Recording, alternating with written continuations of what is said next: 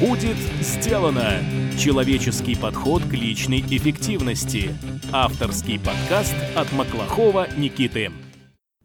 Добрый вечер. В эфире подкаст от проекта «Будет сделано». Программа для тех, кто хочет делать больше за меньшее время, а также жить и работать без стресса. Я и ведущий Маклахов Никита. Сегодня у нас в гостях Николай Дадонов, консультант по бизнес-процессам, партнер и член совета директоров Atlas Software, компании-разработчика систем для управления бизнес-процессами. И помимо этого, Николай специалист по личной эффективности и управлению привычками. И наш разговор будет сегодня как раз посвящен теме привычек. Обсудим, откуда привычки берутся, что они из себя представляют и как их внедрять или наоборот избавляться от них максимально комфортным и безболезненным способом. Добрый вечер, Николай. Добрый вечер, Никита. Давайте начнем нашу беседу немножко издалека. Скажите, нужно ли вообще, по вашему мнению, внедрять какие-то привычки, если человек стремится к успеху и повышению личной эффективности?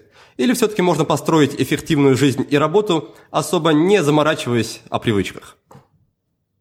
Когда человек начинает думать о привычках, то это значит, что у него проблемы не с привитием привычек, а с избавлением от тех, которые ему мешают. А вот об этом думать нужно. А привитии привычек скорее, наверное, нет, чем да. Вообще, занимаясь, я последнее время отошел от работы с привычками, потому что мои наблюдения за, а, за этой областью привели к следующему. У меня довольно много людей было перед глазами, и мы видим, что человек меняет привычки только когда у него происходит в жизни что-то, что-то очень неприятное, к сожалению, что заставляет его задуматься о смене образа жизни. Он может заболеть, он может потерять хороший, привлекательный внешний вид и потерять из-за этого отношения. А он может, наоборот, не иметь отношения, а желать их иметь, э, там, влюбиться и поэтому задуматься о своем внешнем виде. Он может потерять работу и резко финансовый, э, финансовый доход сократится, да, доход сократится, и он может тогда задуматься о привычке как-то планировать свой, свой бюджет. То есть в основном вопрос с привычками – это вопрос инструментов, вопрос, который становится актуальным, когда у человека что-то сильно ухудшается. И я, честно говоря, думаю, что эта тема немножко преувеличена в своей важности. Я думаю, что можно построить эффективную жизнь и работу, не заморачиваясь о привычках, если мы понимаем, какие конкретные изменения в, во внешней реальности, как говорит Дима Новосельцев, какие изменения во внешней реальности мы делаем. И в таком случае, если мы работаем над этими изменениями, понимаем, эти закономерности, тогда у нас жизнь эффективна, и мы, в общем-то, и без привычек нормально справляемся. Угу. Интересно, то есть, в принципе, и без привычек можно обойтись. Но раз уж все равно наш сегодняшний подкаст посвящен привычкам, давайте продолжим разговор про них. У меня такой вопрос. Люди обычно привыкли делить привычки на хорошие и на плохие. Например, многие считают, что бегать по утрам – это хорошая привычка, а курить по тем же утрам – плохая. Но насколько вообще правомерно такое деление? И зачем тогда и каким образом у людей появляются плохие привычки, если они только вредят? Что вы скажете по этому поводу? Ну, давайте возьмем ваш э, пример бегать по утрам. Если, например, человек уходит бегать по утрам, потому что у него э, он живет в такой семье, в которой как только ты проснулся, сразу хочется убежать, то хорошая эта привычка или неплохая? Это интересный вопрос. Считается же, что все-таки бегать по утрам полезно там, для здоровья. полезно здоровья, да, но другой вопрос, что он с помощью, он использует эту привычку как инструмент, не понимая, что, что на самом деле его заставляет бегать по утрам, да, или что на самом деле его заставляет а, ходить на тренировки и месить там грушу, да, два, два раза, три раза в неделю стабильно. Если люди не понимают, почему они так делают, зачем им это, то это плохая привычка, потому что они таким образом на некоторое время убирают из своей жизни источник тех неприятных эмоций, от которых они убегают, в прямом смысле бегая, или уходят в зал, или уходят в работу, или уходят куда-нибудь еще. И по сути тогда человек просто временно закрывает глазки на то, что в его жизни действительно происходит. А, но это как бы такой подход именно концептуальный, да, к которому я пришел, собственно говоря, в последнее время.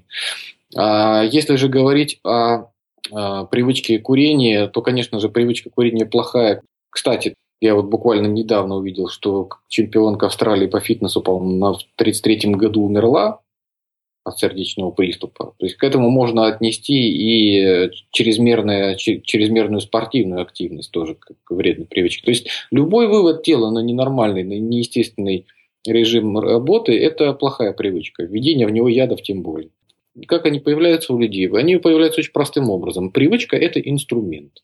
Даже не так. Привычкой мы называем действие, которое повторяется. Вот это действие, курение, например, э, или тот же самый фитнес, что мы считаем хорошим, да, хорошей привычкой, а, это тоже инструмент чего-то. Вот что-то человек получает с помощью курения.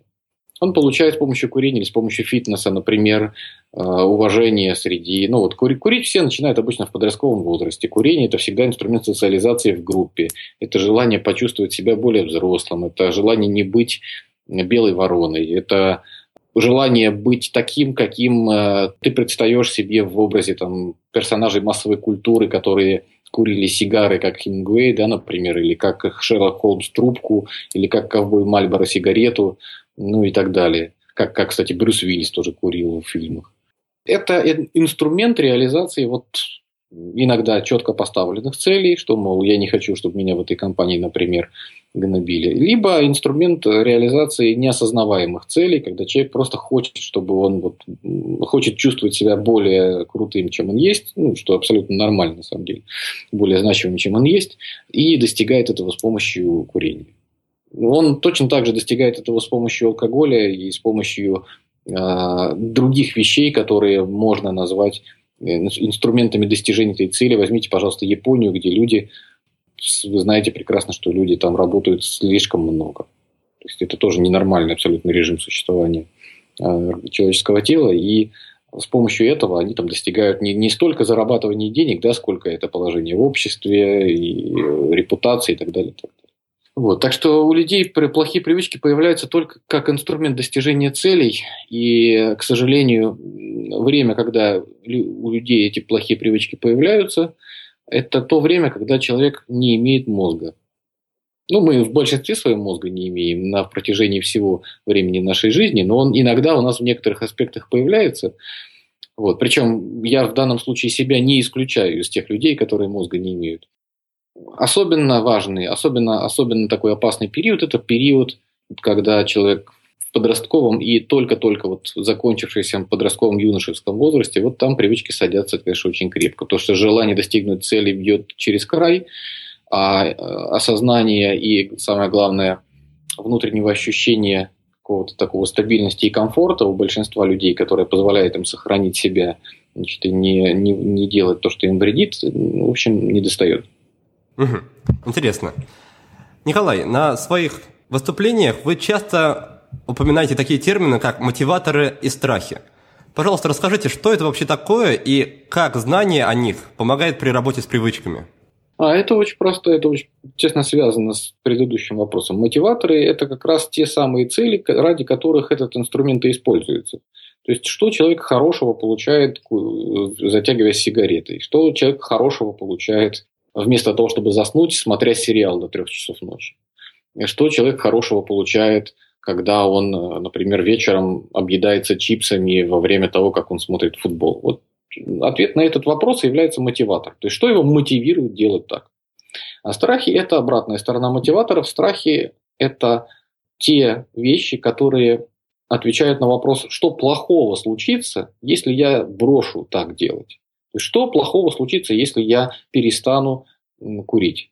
Тут будет целая куча страхов. Меня будет ломать мне будет, э, я просто буду плохо себя чувствовать, я буду злой и раздражительный, я буду поправляться, ну и так далее, и так далее. Вот это вот страхи. И как о них знание помогает при работе с привычками? Очень просто. Если мы собираемся от привычки избавиться, то мы должны взять и прописать мотиваторы и страхи по этой привычке. То есть, почему нам нужно делать так, да, чего хорошего мы получаем и чего, собственно говоря, плохого мы стараемся избежать, да, почему мы не бросаем так делать. И сам иногда бывает, что сам факт осозна... ну, как бы выведения вот этих вещей на сознательный уровень, он уже сильно снижает э, зависимость человека от данной привычки. Уже можно будет там, небольшими сознательными усилиями раскомпенсировать свое поведение, да, и не и сократить либо частоту привычных действий, либо вообще их исключить. То есть совершенно у любой привычки, независимо от того, положительная она или отрицательная, обязательно есть свои и мотиваторы, и страхи, верно? Не надо, не надо считать, что привычка – это что-то особенное. У нас все человеческое поведение состоит из автоматизированных действий, которые возникли в ответ на желание получить некую цель. Просто какие-то мы из них называем привычками, а вот привычка, а вот, например, когда вы печатаете клавиатуре, вы же не говорите, что у меня есть привычка печатать на клавиатуре. Вы говорите о том, что у вас есть навык. Вы говорите о том, что у вас там есть что вы умеете печатать. Просто привычка отличается от навыка тем, что навык он осознанно применяется. Да, привычка она применяется неосознанно. Но по сути, вот кроме этого маленького различия, все, все абсолютно одинаково. Абсолютно. Обычное поведение, да, что вы привыкли по утрам одевать, э, не знаю, там джинсы или брюки, или что вы привыкли одевать на работу рубашку или футболку, все это привычка, и у всех у этого есть мотиваторы и страхи. Хорошо, с мотиваторами и страхами мы более-менее разобрались. Давайте теперь немного поговорим о конкретных привычках. Как по-вашему, существуют ли какие-то фундаментальные привычки? То есть такие, которые должен внедрить в свою жизнь каждый человек, который хочет стать более успешным, счастливым или эффективным. И наоборот, есть ли такие, от которых нужно избавляться в первую очередь? Безусловно, да, существует. Более того, я вам так скажу, что природа уже все придумала за нас, и не надо лезть туда своими грязными руками.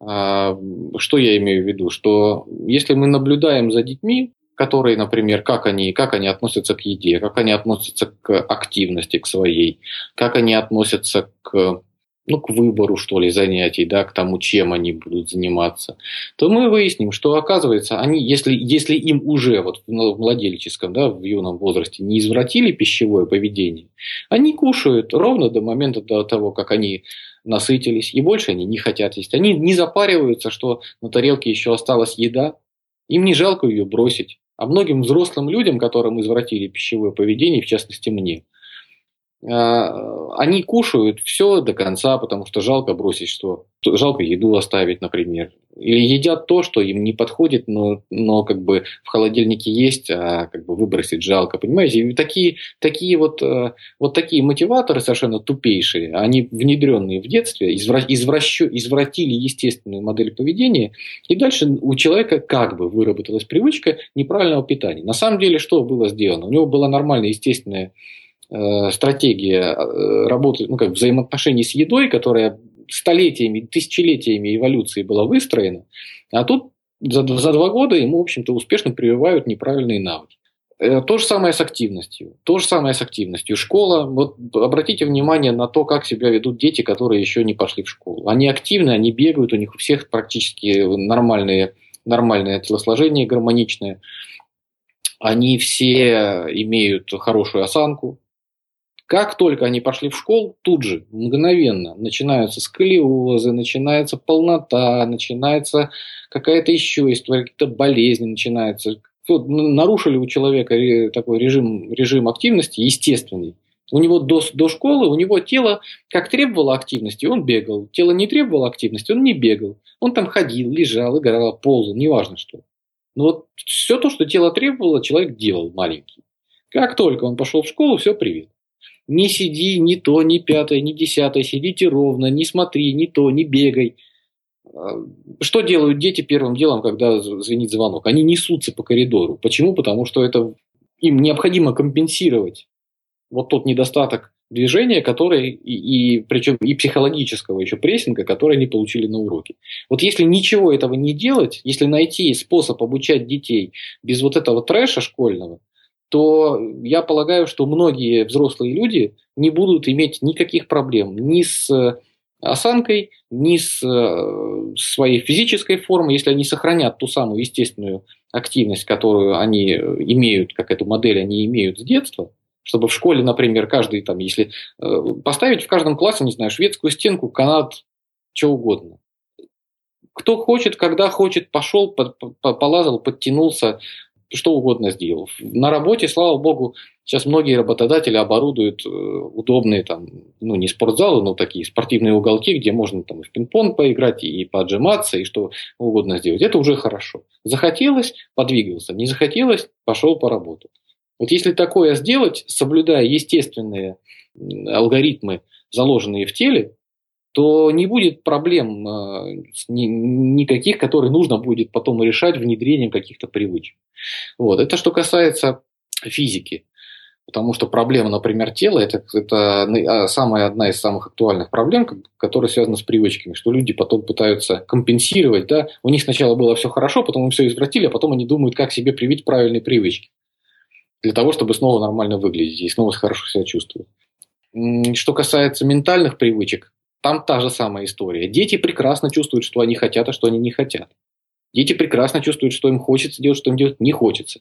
Но, опять же, добрые родители говорят, что нет, ты должен, тебе надо, там, вот так тебе следует, это плохо, это хорошо, и начинают вдалбливать им в голову, сами не понимая, что они говорят, не осознавая вообще ни капли того, что они говорят своим детям они начинают вдалбливать своим детям какие-то модели поведения. И дальше что происходит с ребенком? Он приходит, опять же, там, в школу, куда-то уже потом во двор, в институт, на работу, и он не слышит свой собственный внутренний голос, он не слышит, что ему нравится, что ему не нравится. Он наступает себе на, на, на свое намерение, ему говорят, давай, возьмись за этот проект, мы тебе дадим, в общем, хорошие перспективы, кого скажешь уволим, э, кого не скажешь, там, не уволим, кого скажешь, наймем. В общем, давай мочи, и будешь через три года, там, дадим тебе выйти, возможно, с таким же самым проектом на американский рынок. И он думает, блин, это же такие перспективы, но он не слышит, что внутри ему этот проект нафиг не интересен. Вот не интересен вообще. И он будет над ним работать, он будет над ним работать, и силы из него будут истекать, и он будет чувствовать себя вечером, как выжатый лимон, ему будет плохо, он будет уставший, у него будут круги под глазами, он еще бухнет потом вечером для того, чтобы восстановиться. Потом он, когда бухнет вечером, ему пожрать захочется, он пойдет покушает, потом через 2-3 месяца у него вырастет живот, и начнется вопрос, блин, что ж такое? Почему у меня какая-то лажа? Наверное, мне надо задуматься о, о полезных привычках. Не надо ничего трогать того, что с самого начала было все правильно природой сделано. Три главных привычки, которые не, не нужно трогать. Это привычка того, как дети едят, привычка того, как дети двигаются, привычка того, как дети слышат, что им хочется, что им не, не хочется. Вот это вот это фундаментальные привычки, которые, если человек взрослый в себе сохраняет, то он выбирает то, что ему по душе, добивается там успеха, занимается этим с удовольствием, он мотивирован этим заниматься, он хорошо себя чувствует, он в хорошей форме, в хорошем настроении, и он, в общем-то, в общем, достаточно успешен по жизни. Но ведь если все эти перечисленные привычки извращаются с самого детства, то как во взрослом состоянии понять, что работать нужно именно с ними? Не с результатом, например, с перееданием или с курением, а искать более какие-то глубокие корни. Как обратить на это свое внимание? Во-первых, подумать об этом, что важно. То есть осознать, что проблема-то, оказывается, лежит не, не на уровне спортзала, в который нужно заставить себя ходить, а почему-то не получается. А проблема лежит на уровне того, что я занимаюсь такой работой, которая меня... Вот, пожалуйста, вам простой пример. У меня на одном из выступлений была девушка, зубной врач спрашивает, задает вопрос с места, как мне выработать привычку вечером регулярно заниматься спортом. Я занималась в секте, там, не знаю, то ли 8 недель, то ли 8 месяцев, сколько она занималась. Занималась в секте, значит, э, привычка питаться у меня сохранилась, а привычка спортом заниматься, она у меня не сохранилась. Как мне выработать эту привычку? Я спрашиваю, зачем? Она говорит, вот я хочу, чтобы у меня спина и рука не болела. Она зубной врач, соответственно, у нее это профессионально. Правильный ответ на этот вопрос – никак. Никак ей, не, ей, ей никак не сделать занятие спортом своей привычкой, потому что она на работе получает достаточную дозу отрицательных эмоций. Что значит отрицательных эмоций? Она там просто устает. Она устает, она получает еще неприятные эмоции из-за того, что у нее болит спина и рука. И теперь ей еще нужно заставить себя пойти в спортзал, чтобы там еще дополнительно на тренировке получать себе неприятные эмоции, чтобы после тренировки, да, хорошо себя почувствовать, и потом еще думать, как хорошо, что я в спортзал себя заставила ходить, что у меня вот сейчас э, ничего не болит. Это в принципе невозможно. Человеческий организм так не работает.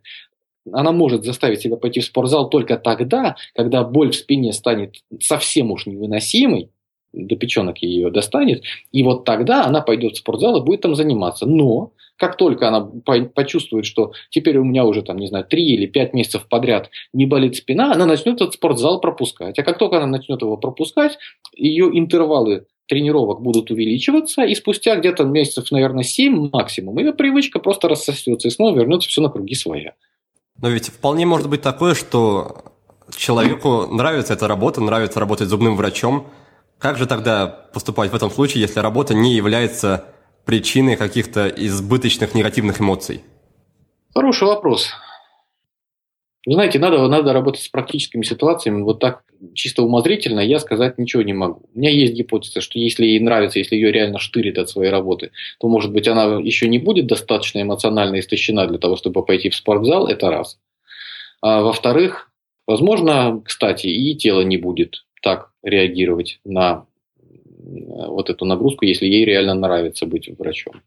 Так что, э, отвечая на ваш первоначальный вопрос, что делать, что делать? К сожалению, в современном обществе это сама идея о том, что ты, там, не знаю сколько, 8 лет учился на врача, потом у тебя еще было сколько там, ординатура, интернатура, да, а потом еще ты 10 лет практики, и тут ты выясняешь, что тебе для того, чтобы жизнь наладить, надо работу менять. Эта идея, конечно же, немножечко странновата. Но, по сути, принципиальное решение вопроса именно такое. То есть, по-вашему, если в человеке с самого детства заложено правильные шаблоны поведения, если он занимается тем, что ему интересно, чем он любит, то он не будет создавать себе каких-то дополнительных нагрузок в жизни, пытаясь компенсировать да, негативные эмоции. Если он занимается тем, чем он любит, если он в целом гармоничная натура, если у него там детство прошло нормально, то он будет соблюдать баланс эмоциональных затрат во время должествования, да, ни, ни, никогда работа, даже любимая, никогда она не вызывает постоянного душевного трепета. Она все-таки иногда и э, истощает, и иногда и сильно огорчает, а иногда и обескураживает. Но в любом случае, если сравнить человека, у которого все-таки это дело интересно, и человека, который просто работает свою работу, то степень истощенности эмоциональной будет совершенно разная.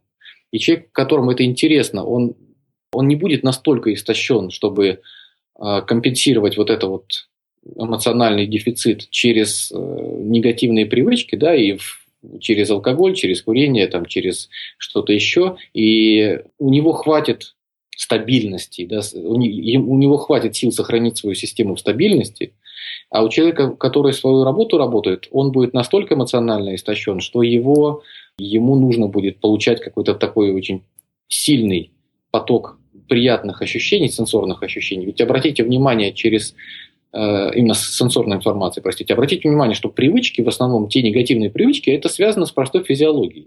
То есть это получение каких-то потоков ощущений через разные инструменты. Через курение, через алкоголь, через еду. Ну, пожалуй, пожалуй, что и все. Сложно представить. А, ну через наркотики. Да. Вот еще. Это простая физиология. Это просто получение потока а, ощущений, которые компенсируют э, истощение эмоциональной среды.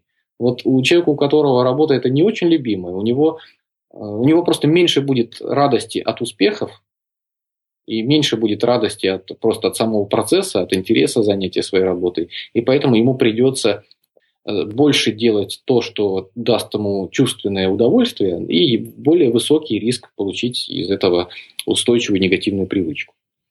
Мой следующий вопрос как раз был связан с алкоголем и курением. Скажите, можно ли их отнести к привычкам, или они все-таки больше относятся к заболеваниям или зависимостям? И подходят ли для них стандартные инструменты по работе с привычками? И, возможно, был ли у вас такой опыт работы с подобными формами поведения? Ну, по поводу алкоголя и курения. Интересно, я бы их разделил на, на степени. Вообще, я, знаете, разделяю такую точку зрения, что вот такая вот любая химическая зависимость – это все-таки скрытое выражение человека к смерти, стремление человека к смерти. И это следствие там, проблем, системных проблем в, в семейной системе, в, в его семье. Решением проблемы с зависимостью в первую очередь должно служить решение проблем в семье. Это одна сторона вопроса. Вторая сторона вопроса в том, что есть зависимости умеренные, они как раз и отличаются от э, болезней тем, что они могут быть прекращены силами самого человека с его с использованием его инструментов либо им, либо кем-то другим. То есть он может, например, обратиться там, к специалисту для того, чтобы его там, условно подшили, например. вот когда он сам не в состоянии, да, когда он просто не может без этого, вот тогда это уже болезнь. Когда сама мысль о том, что вот его могут лишить, да, его каким угодно образом сделать так, чтобы он не курил или не, не, не пил, ну вот представьте себе наркомана, да, когда вот ему говорят о том, что ему нужно в клинику лечь. Это же ужас в глазах. Человек сразу представляет, какие его ломки настигнут. И ему, у меня просто перед глазами есть очень хороший пример, когда мой однокурсник вот такой в ситуации оказался, когда я еще в училище музыкальном учился. Давно это было, 20 лет назад почти. Вот это, это как раз болезнь. То есть я бы, я, бы, я бы разделил так, что если человек сам способен либо отказаться от этой привычки, либо принять решение, чтобы ему помогли отказаться, то это, можно сказать, еще привычка. А вот если он не способен, то это уже болезнь. Угу. А что можно сказать по поводу менее вредоносных зависимостей или привычек, вроде привычки зависать в социальных сетях или играть в онлайн-игры? О, это очень хорошая, это очень хорошая история, я очень люблю. Это маркер того, что у человека здоровая психика. Ну, по, по крайней мере, вот игры.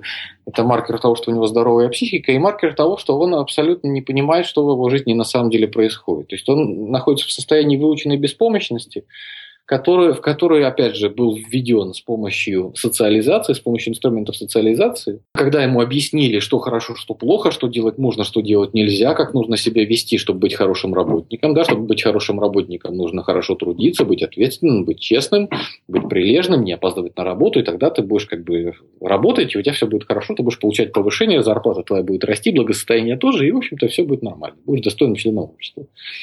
Что мы видим на примере элементарно наших с вами знакомых, что люди, которые следуют вот этому э, стереотипу поведения, они, к сожалению, не являются примерами активного и успешного продвижения по карьерной лестнице.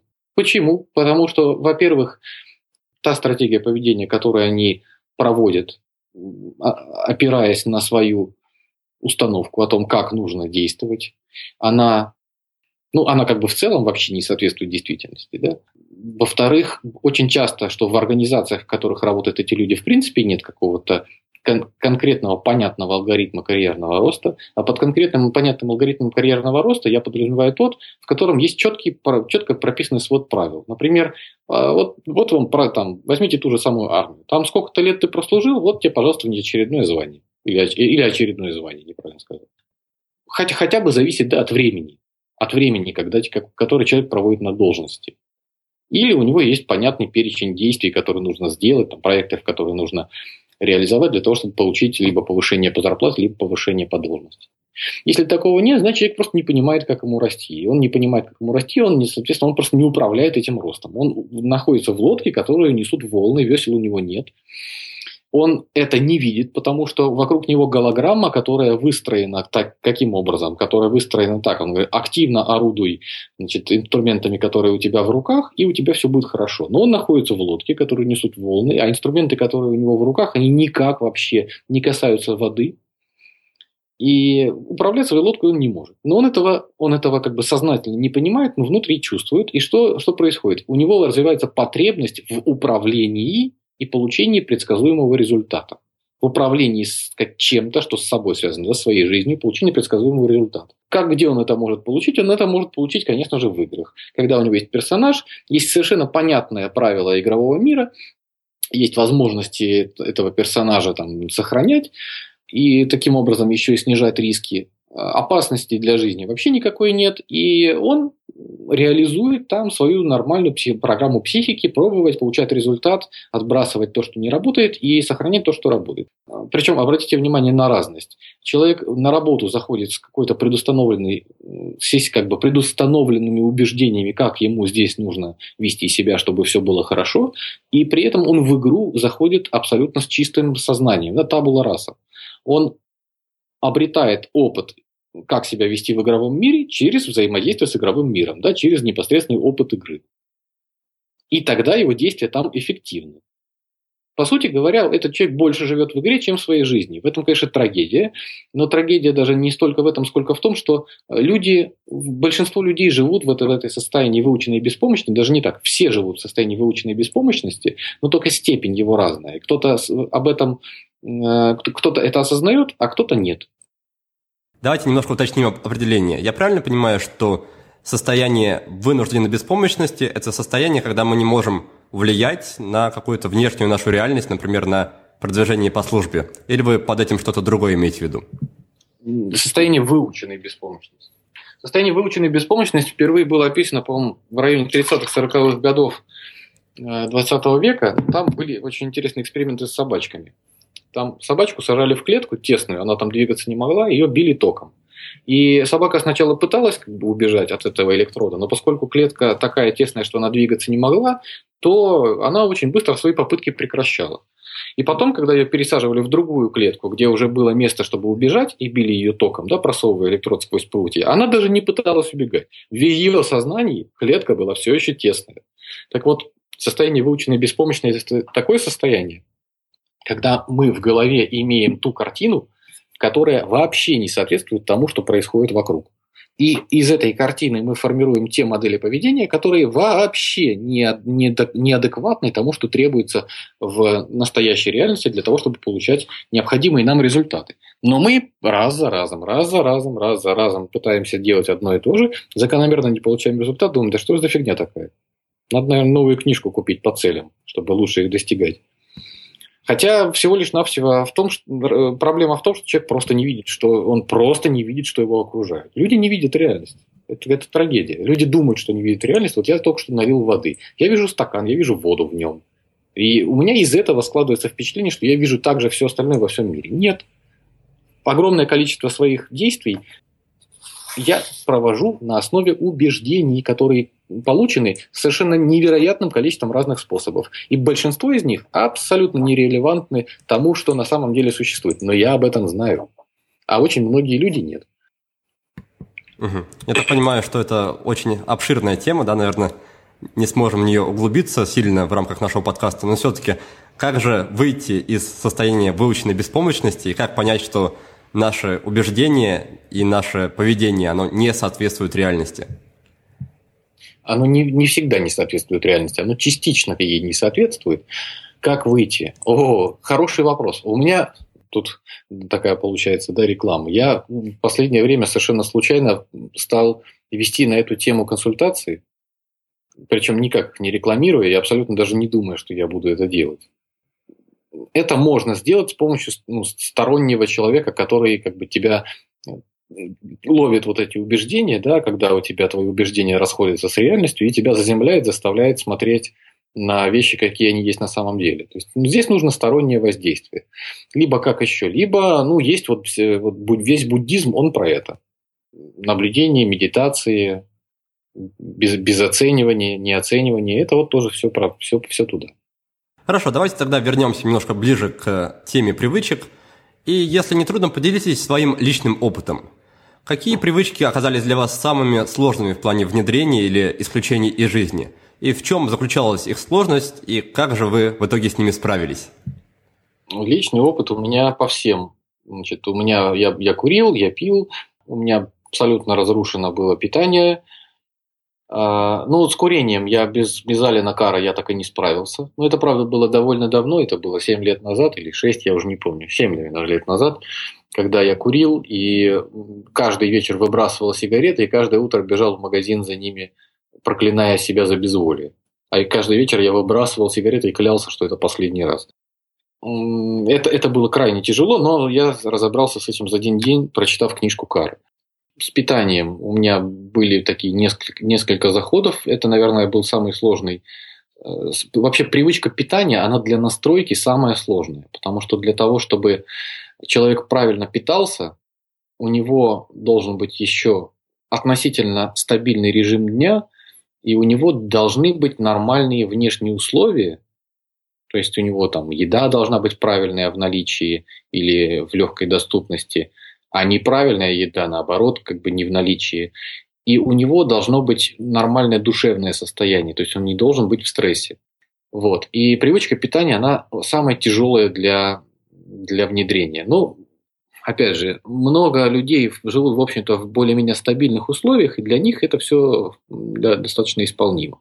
С алкоголем довольно просто было. То есть я выпивал, я, к сожалению, здесь имею проблемы с этим. И у меня несколько было заходов э, и несколько срывов, поэтому ну, можно сказать, что эта привычка именно для снятия простая, но для возврата она самая опасная, потому что тоже иногда э, и так сложится ситуация. Например, вот последний срыв у меня произошел из-за того, что я оказался на поминках дедушки членам близкой семьи, а там была настолько тяжелая ситуация э, по, по многим критериям, что я просто не нашел в себе силы отказаться. Вот. И это потянуло за собой э, некоторое время употребления алкоголя. Ну, сейчас я снова из этого вышел, слава богу. Вот. Так что сам, самое сложное для меня это была привычка питания. И опять же, у меня в силу больших изменений там по, по всем практически э, сферам жизни были очень высокие уровни стресса сейчас, и в целом контекст был очень такой тяжелый. Питание тоже поехало. Вот. И сейчас, если с алкоголем легко, ты как бы делаешь там, ну, просто ряд шагов по технологии ты проходишь, и все, и все отваливается. А вот с питанием нет. С питанием нет. Там надо тщательно настраивать всю систему. Я как раз хотел спросить по поводу возвращения привычек. Можно ли сделать так, чтобы привычка полностью ушла из нашей жизни и больше не возвращалась? Или всегда есть риск, чтобы она, что она вернется и возобладает над нами с новой силой? Да, конечно, конечно, риск есть всегда, но вообще сделать можно. Ну, во-первых, должен быть какой-то гигантский страх. А, я был довольно близко к тому, чтобы сорваться снова и закурить, но я просто, я очень хорошо помню, как меня убивал никотин. Я очень хорошо помню, как я в 20, по-моему, 5 лет, поднимаясь на 10 ступенек, получал отдышку.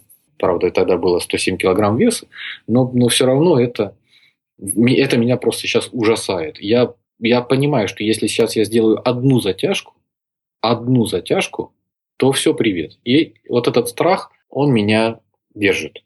А вот с питанием, например, и с алкоголем, там такого страха нет. Они для меня не являлись чем-то таким смертельно опасным. И поэтому ну, питание расшаталось там по, по ряду факторов, а вот э, удержаться, например, от того предложенного алкоголя на поминках, то э, мне не хватило просто сил.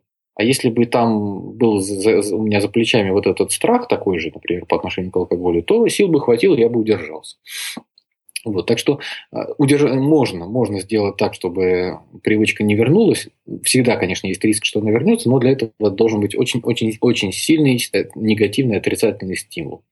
Причем вот такие, знаете, серии, что э, там поспорить с кем-нибудь там на какую-нибудь крупную сумму, наверное, это не из э, этого разряда, потому что, ну, думаешь, ну ладно, ну проспорю там 10-5 тысяч долларов, ну хрен с ним, ладно, заработаю, но вот сейчас я затянусь. А вот э, если ты понимаешь, что ты сейчас затянешься, и потом ты просто в жизни от этого больше не сможешь отказаться, потому что второй раз этот же самый путь для тебя пройти будет уже неэффективно, а умереть ты можешь легко, и ты будешь себя плохо чувствовать, и ты просто будешь ужасно, ну, как бы тебе будет ужасно, ужасно вообще в целом. Вот этот страх, конечно, он серьезный. А насколько полезно или разумно самостоятельно культивировать этот страх в себе или, например, в своих детях? Ну, допустим, взять ребенка и пойти с ним в больницу, например, в онкологическое отделение, рассказать ему про вред сигареты про последствия, которые могут прийти – я не знаю, насколько это полезно и разумно, потому что так напугать ребенка, наверное, вообще. Знаете, что вы увидите, когда вы придете в онкологическое отделение? Вы увидите больных, раковых больных, и некоторых даже после операции, которые стоят во дворе и курят. Я там был два года назад я провел в НИИ онкологии достаточно много времени, просто как, как сопровождающий. Я наблюдал совершенно тупейшие вещи, когда люди, а иногда молоденькие девочки, которым вот только-только рак груди прооперировали, они в стационаре, они сбегают покурить. Хочется подойти и ударить ее головой об стену. Что ж ты делаешь, дура? Но как бы человек сам кузнец своего несчастья, поэтому, в общем, ничего хорошего вы там с ребенком не увидите. Насчет культивации страха, я думаю, что надо, надо воспитывать ребенка как сильную и гармоничную личность, и тогда ему курение как инструмент достижения своих целей будет не нужно. Ну да, с курением получился пример не самый убедительный. Ну, в любом случае, если, если я убежден, что если воспитывать ребенка, если насыщать его своей любовью, если воспитывать его как гармоничную личность, воспитывая его нормальное восприятие реальности, то и, и риск того, что он попадет в какие-то зависимости, ну да, у него могут быть какие-то привычки, могут быть там нарушения, не знаю, питания, он может там, где-то выпивать пиво, но это не будет, это не станет потом такой привычкой или хуже того зависимостью. Хорошо. Николай, напоследок я оставил, наверное, самое интересное. Я знаю, что у вас есть своя авторская технология по работе с привычками. Пожалуйста, расскажите о ней, как она выглядит, из каких элементов состоит и как по ней работать. А кстати, я сейчас, э, я поскольку ушел из работы по, по привычкам, я все эти э, курсы свои я сделал общедоступными, за исключением Э, общедоступными и бесплатными, за исключением курса по питанию, потому что там есть трансовые техники, просто для ускорения процедур. Курс по режиму, курс по личной эффективности, курс по антипрокрастинации, они все общедоступны. То есть могут ваши слушатели, например, написать мне, мы им откроем доступ. Там ну, технология, я ее, я ее скомпилировал из трех технологий разных, как бы опробуя на себе, борясь с алкоголем и борясь с проблемами питания. Она, состоит из трех технологий. Это технология Алина Кара, технология Джона Нордкросса и технология Юрия Орлова. И, ну, в моей интерпретации, естественно, все три. Вот. И она из э, следующих частей. Значит, там есть неделя, которая называется «Отчеты по наслаждениям», когда мы без ограничений э, наоборот, даже поощряем человека делать то, что он хочет перестать делать. То есть, если человек прокрастинирует или выпивает, или ест то, что, то, что есть не стоит, то он должен всю неделю делать это без ограничений, вообще себя не ограничивая, концентрируясь вниманием на тех ощущениях, которые он получает в момент, когда он это делает, и заполняя отчет по наслаждению. Происходит осознание, что он хотел получить и что он на самом деле получает. выясняется, что тут две разные вещи, что то, что он хотел получить, то, что на самом деле получать, не соответствует друг другу, и тяга к этому инструменту, да, получения удовольствия, она ослабевает.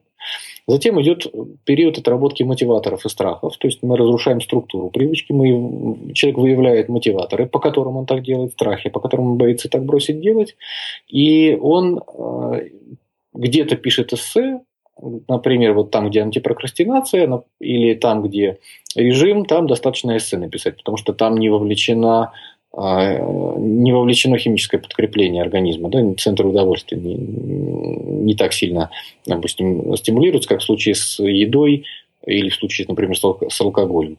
А, там они пишут эссе по каждому мотиватору, по каждому страху, эссе, который отвечает на вопрос, для чего мне это, да? что я получаю, делая так.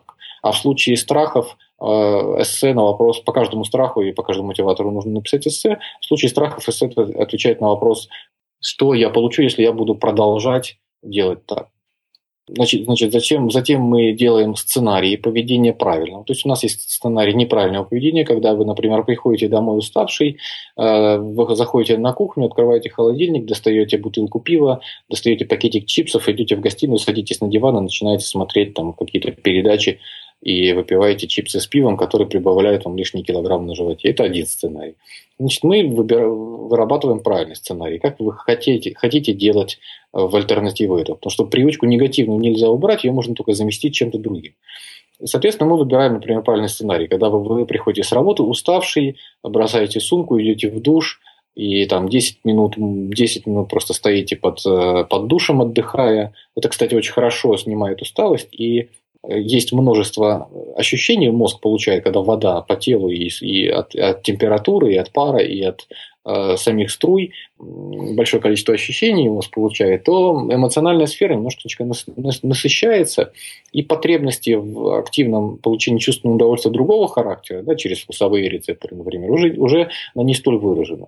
Значит, вы выходите из душа э, по этому сценарию и, например, делаете себе салат мы делаем, мы сначала эти сценарии планируем, потом мы делаем их замену. Ну, как мы делаем их замену? Там сначала выстраиваем нужный контекст, то есть желательно убрать из дома, естественно, холодильник, э, из холодильника убрать пиво и из шкафчика убрать чипсы, чтобы их там не было. Позаботиться о том, чтобы в холодильнике были помидоры, огурцы и сыр, из которых вы собираетесь сделать салат. Позаботиться о том, чтобы у вас э, душ был такой, чтобы в нем было приятно находиться и чтобы все было там в порядке.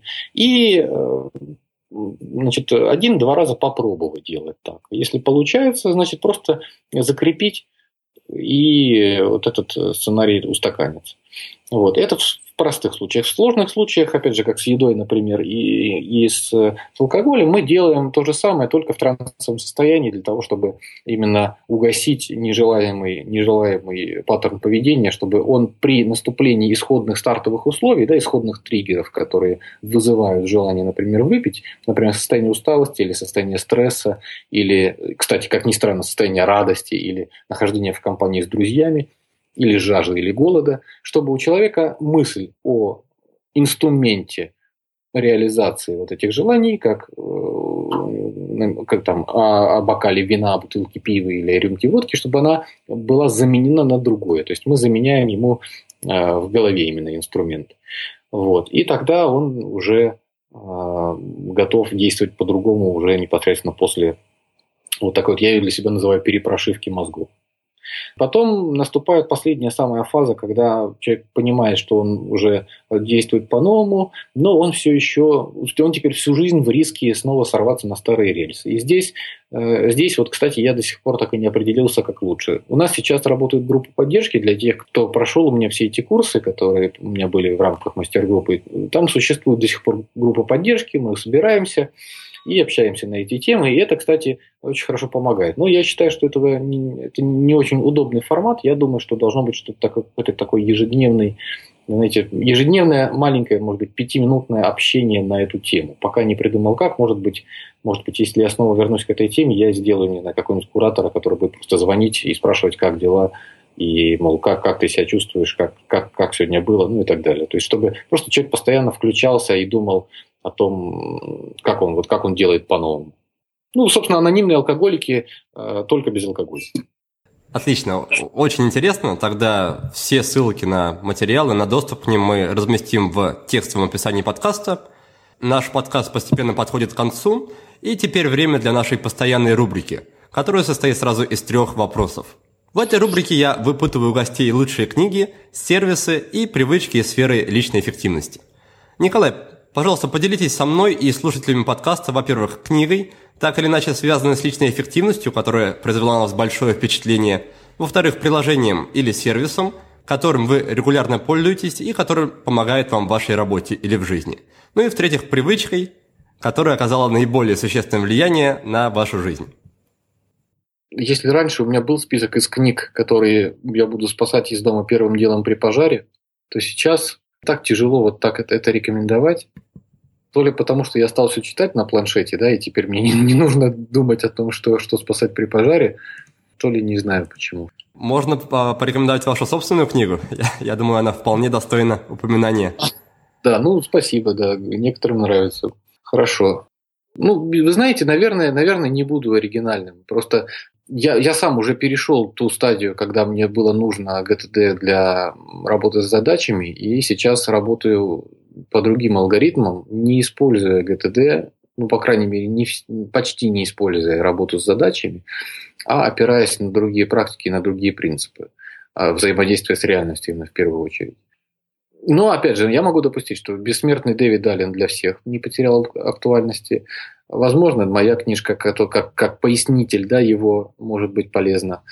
Конечно же, очень... А, вы знаете, нет, хорошие книги вообще у Юрия Орлова. Вот у него это по-настоящему здорово. Э, я считаю, что неважно, личная эффективность, не личная эффективность, но понимать о том, хотя бы, что, что у тебя внутри происходит, всегда полезно. Вот у него есть прекрасные книжки. У него есть «Обида, вина», есть э, «Страх, ненависть», по-моему, это маленькие книжки, такие брошюрки, они очень хорошо читаются. Есть «Восхождение к индивидуальности», книжка не, не такая, чтобы легкая для прочтения, но очень полезная.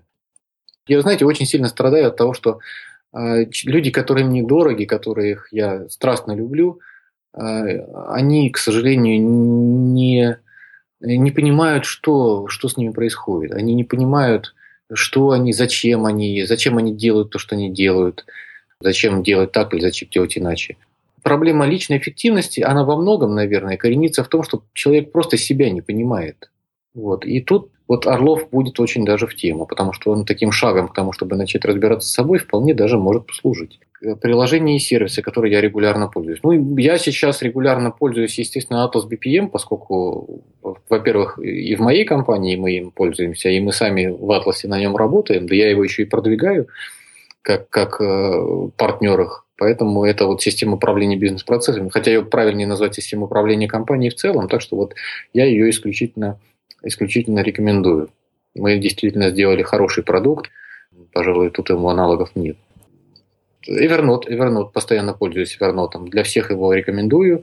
И все пишу, у меня все, все сессии, которые я провожу, они все пишутся в Evernote. Я им пользуюсь каждый день. Очень удобно. Тоже, мне кажется, очень сильно помогает. Так, что еще могу порекомендовать? Я думаю, по сервисам вполне достаточно. Напоследок привычка осталась? Привычка.